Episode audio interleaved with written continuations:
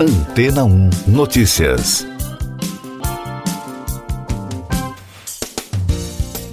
Bom dia. O LinkedIn se tornou a mais recente empresa de tecnologia a cortar empregos. O grupo fechou 716 vagas de uma força de trabalho de 20 mil. A rede de mídia social, que se concentra em profissionais e negócios, também eliminará gradualmente seu aplicativo de empregos locais na China. Em um comunicado, o presidente executivo da empresa, Ryan Roslansky, disse que a mudança visa simplificar as operações da plataforma. Nos últimos seis meses, empresas como a Amazon, a Microsoft, controladora do LinkedIn e a Alphabet anunciaram demissões.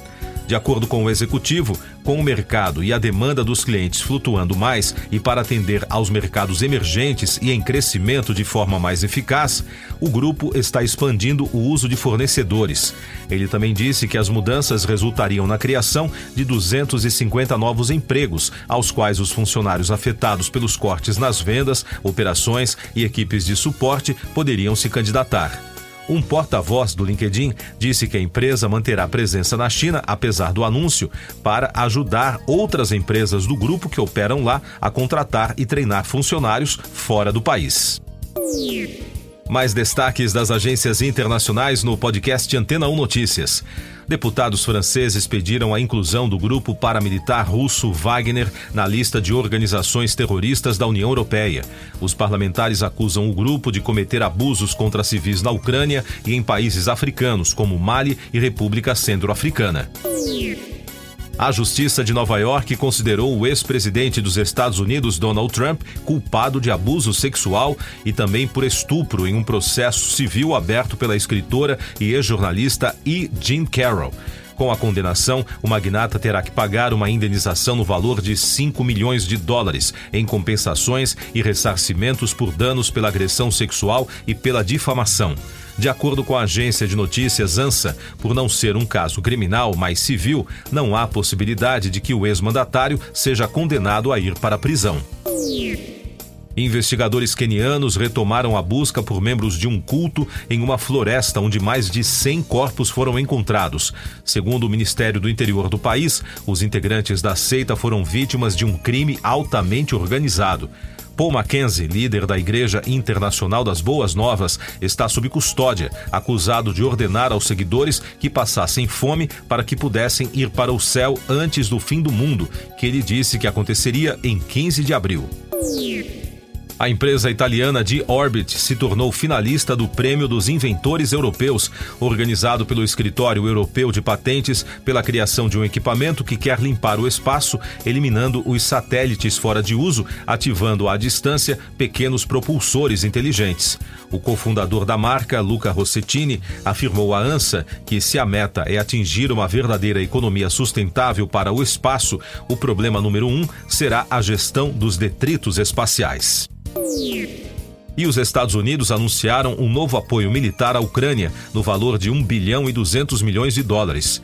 O anúncio do Pentágono destacou o compromisso que o governo americano assumiu, abrangendo capacidades críticas a curto prazo, como sistemas de defesa aérea e munições, ao mesmo tempo em que desenvolve a capacidade das Forças Armadas ucranianas para defender seu território. Eu sou João Carlos Santana e você está ouvindo o podcast Antena 1 Notícias. Agora com os destaques das rádios pelo mundo, começando com informações da rede iHeart dos Estados Unidos. Jennifer Lopes começou a revelar os detalhes de seu novo repertório. Durante uma entrevista ao E! News, a cantora atriz revelou que seu próximo álbum, This Is Me Now, já está pronto. Quando questionada sobre o que os fãs podem esperar do novo álbum, J-Lo disse: é a continuação do álbum This Is Me Then, de 2002. Outro destaque da iHeartRadio: Dolly Parton compartilhou novos detalhes sobre seu tão aguardado álbum de rock. O novo trabalho contará com participações de Sting, Steven Tyler, Steve Nicks, Joan Jett and the Black Hearts, Miley Cyrus, só para citar alguns. Com o lançamento previsto para 17 de novembro, o primeiro álbum de Parton no gênero vem depois de sua recente inclusão ao Hall da Fama do Rock and Roll.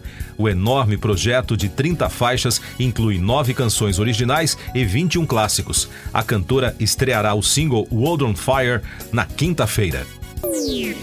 Agora os destaques da BBC de Londres. A rede britânica noticiou a morte de Rita Lee aos 75 anos na noite da última segunda-feira. A reportagem lembra da cantora brasileira como membro da formação original dos Mutantes e de sua carreira musical que durou mais de 50 anos.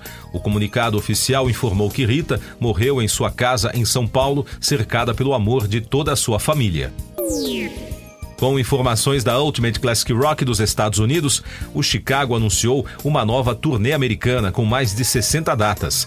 A tour, que já teve início em Milwaukee, terminará em Bethlehem, na Pensilvânia, em 11 de novembro. Os ingressos estão disponíveis no site oficial da banda.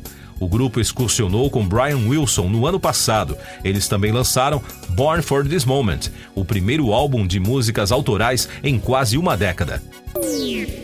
Siga nossos podcasts em antena1.com.br.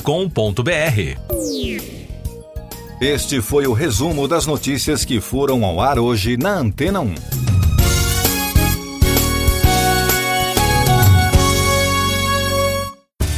Depois de tanto conteúdo legal, que tal se hidratar com água rocha branca? O consumo regular de água durante o dia traz benefícios para a saúde, como, por exemplo, manter a pele bonita e hidratada. Rocha Branca, da fonte direto para sua casa. Depois de tanto conteúdo legal, que tal se hidratar com água rocha branca? O consumo regular de água durante o dia traz benefícios para a saúde, como, por exemplo, manter a pele bonita e hidratada. Rocha Branca, da fonte direto para sua casa.